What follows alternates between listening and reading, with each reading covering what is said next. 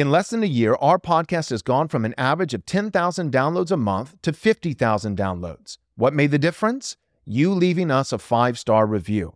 The more positive reviews, the more the algorithm picks us up, and more people are confronted by the law and gospel of Jesus Christ. Help us press forward the crown rights of King Jesus by leaving us a five star review on your favorite podcast platform. Thanks. Jesus said, Man cannot live on bread alone, but from every word that proceeds from the mouth of God. You're listening to Daily Truth.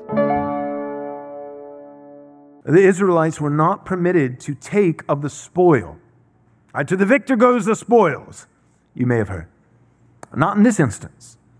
They were not permitted to take of the spoil of Jericho.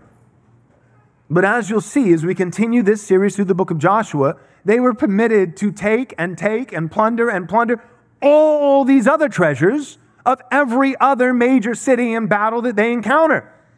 It is only Jericho, right up front at the beginning, that Israel is commanded to entrust those things to the Lord, to devote much of it to destruction, and the devoted things within Jericho, those things of gold and silver, to take those things and devote them to the Lord, to bring them into the treasury of the Lord. They are not allowed to personally increase in their wealth because of their victory of Jericho. Part of what we're meant to take from that is the principle of giving first fruits to the Lord. Here they are at the beginning of their conquest into the land of promise. Long been wandering in the wilderness as sojourners, now crossed the Jordan River, entering the land of promise, also, I might add, still as sojourners, but not sojourners waiting for God to beam them out, but sojourners, strangers, and aliens waiting to conquer the land. They've just now entered into the promised land, their inheritance, and the first victory that God grants to them, He says, Give it back to me. Not because God won't let them have anything. In fact, as we see throughout the book of Joshua as a whole, God allows him to receive virtually everything except for the first. And this is the same principle that we have even for New Testament Christians today that the first fruits of our labor belongs to the Lord because it demonstrates a recognition, an acknowledgement, and a gratitude to the Lord that He is the one ultimately who makes our work fruitful. Man waters and plants, but God makes it grow. This is true when it comes to ministry, that which is spiritual, but also that which is physical and practical.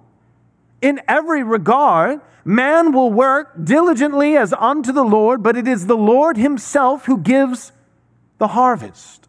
And so, in acknowledging that God is the one who grants success, that God is the one who makes our work fruitful, we give not the last leftovers, but rather the first fruits to Him. And so the people of Israel were commanded to do in this new land, this new inheritance of Canaan, with the first city they conquer, namely Jericho. And to do otherwise, after having been brought into a good land flowing with milk and honey, after miraculously crossing over the Jordan River, supernaturally the waters heaped up, after miraculously conquering one of the most formidable enemies in this land without having to lift a, even a single finger, and for the Lord to merely ask that you take everything, but just this one time give the first fruits to Him in acknowledgement of His mercy and provision and kindness, and to refuse that is an outrageous thing in Israel. It is an outrageous thing. God is not cruel. God is not unfair. And the punishment prescribed for Achan is a just and appropriate punishment for an outrageous sin that he committed against the Lord and against his people.